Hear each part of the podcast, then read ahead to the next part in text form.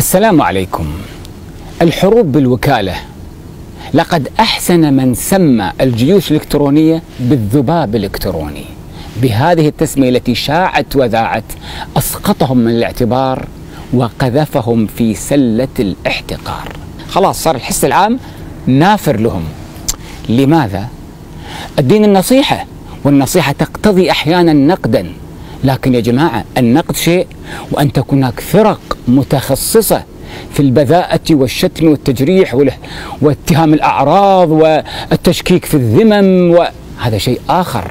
وهذا الذباب أنواع.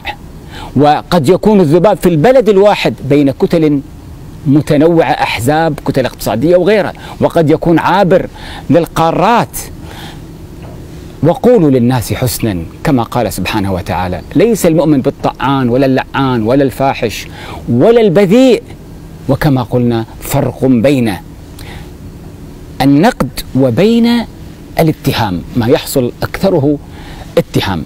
ما الذي يريدونه من ذلك؟ بالتكثيف خاصة في وسائل التواصل الاجتماعي التي انتشرت يريدون إرهاب من له رأي آخر ايا كان هذا الرأي. يسلطون عليه الهجوم لكي يرهبونه. الشيء الثاني يريدون الإيحاء للرأي العام أو للمتحدث. ترى أن الكل ضدك وما حد موافقك ويضعون في دائرة الاتهام والخوف.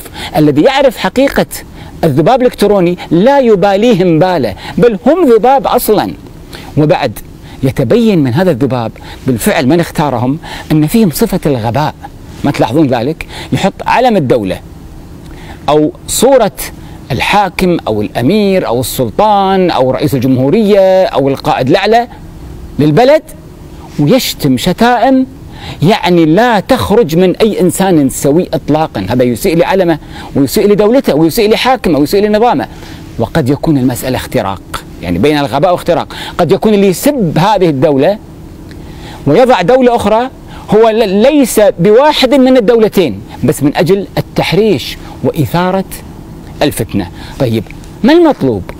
المطلوب الإهمال وعدم الالتفات لأن لا يمثلون واقعا هم ذباب كما اتفقنا والمطلوب من جهة أخرى على طول بلوك حذف لماذا تحذفه؟ إحنا ما نحذف الناصح ولا الرأي الآخر نحذف الشاتم القاذف المسيء الذي ليست له أي مسكة من عقل أو أخلاق من أجل مراعاة مشاعر الناس المتابعين الآخرين ومن أجل عدم نشر الألفاظ التعود عليها والتكيف معها الألفاظ القذرة.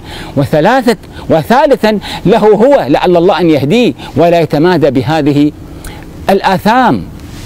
ثم لابد أن نبين شيئا آخر يا جماعة أنه يجب أن تتعاطى. يعني بعض الناس يقول لك أنا خلاص في البدايات بدأ الناس ينسحبون. ويخرجون. لا لا تخرج. نجحوا في إخراجك أو وقوفك أو انسحابك أو اثبت. وأضيف لك بأن تستفيد من رسالة ابن حزم في مداواة النفوس. أنا لا أستطيع أن أغير قناعات الآخر وألفاظه لكن أستطيع أن أتحكم بما أنا أستطيع به وهو انفعالاتي وتصرفاتي. واقرأ كتاب. جدد حياتك لمحمد الغزالي. مقالين رائعين بعنوان الأول. بقدر مكانتك يكون النقد الموجه إليك. المقالة الثانية كن عصيا على النقد.